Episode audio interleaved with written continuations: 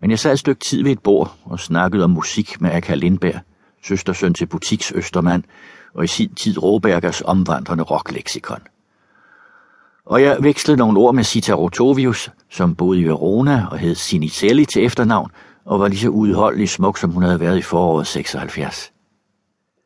Derefter opsøgte jeg barn, og der stod Bjørn Murmann. En gang boede Bjørn og hans søster Janina, pigen som skiftede kælenavn i et væk, i den colabrune villa nærmest os. Bjørne og Jinx havde været mine bedste venner, og vi stod derfor længe i baren og snakkede, kun han og jeg. Det blev en god aften, for vi forfaldt ikke til drengenostalgi. Vi svælgede ikke i gamle lærere, og ikke i de nu 35-årige kvinders, hvilke bryster de havde engang, og heller ikke i gamle dages idrætsbedrifter, som desuden hverken Bjørne eller jeg havde præsteret. Snarere virkede det som om, vi tog hinandens livstemperatur. Vi lyttede og afstemte og bedømte, og kunne begge konstatere, at den anden havde klaret sig ganske pænt, i det mindste set udefra. Bjørna var systemplanlægger i en hollandsk EDB-virksomhed og var fløjet hjem udelukkende på grund af klassesammenkomsten. Han var gift, sagde han, med en hollandsk kvinde, og de havde fire børn.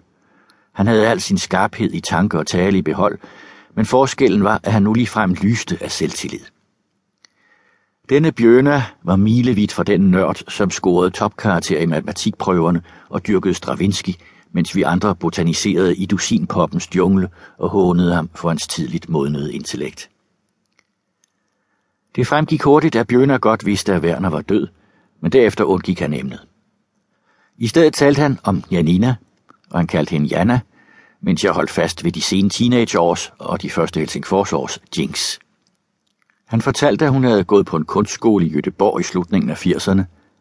Derefter havde hun boet sammen med en senegaleser i en London-forstad og fået barn sammen med ham. Men forholdet var gået i stykker, og Jinx var til sidst skyllet op på Ålands strande.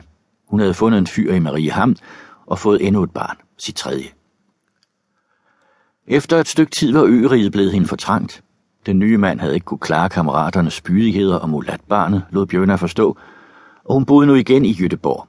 Hun var kunstanmelder ved et dagblad, hun havde genoptaget maleriet og havde det relativt godt. Bjørna tilstod også, at Jinx i en periode havde været på vej ned med flaget, at hun havde drukket alt for meget. Men hun kom op igen ved egen kraft, sagde han stolt. Hun fik halet sig selv op ved ren og skær viljestyrke. Hen mod slutningen af aftenen, da vi efterhånden var ret beruset af de whisky vi havde hældt på hinanden, kom vi flygtigt ind på årene lige inden jeg forlod Råberger.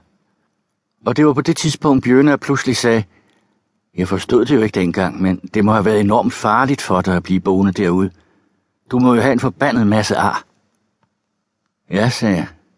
Jeg har ar. Der er en ting, du skal vide, sagde Bjørner så. Jeg kunne altid godt lide Werner. Det var sikkert anstrengende at have ham som far, men på en eller anden måde var han alligevel en god mand. Den der barske, kajtede måde, vi har at sige ting på i Finland på svensk. På en eller anden måde var han alligevel en god mand. Jeg svarede ikke. Fik bare en klump i halsen. På en eller anden måde varmede de ord helt enormt. Jeg har ejet dette hus i 13 år. Jeg var 25, da jeg arvede det. Jeg er den tredje generations grake herude. Min farfar lod villaen bygge, det var i slutningen af 30'erne. Min far lod den indrette til vinterbeboelse, og selv gjorde jeg ikke noget ved den så længe som muligt. Den storslåede funkisarkitektur antyder noget andet, men efter hvad jeg ved, havde farfar Bruno aldrig tænkt sig villaen som andet end sommerbolig.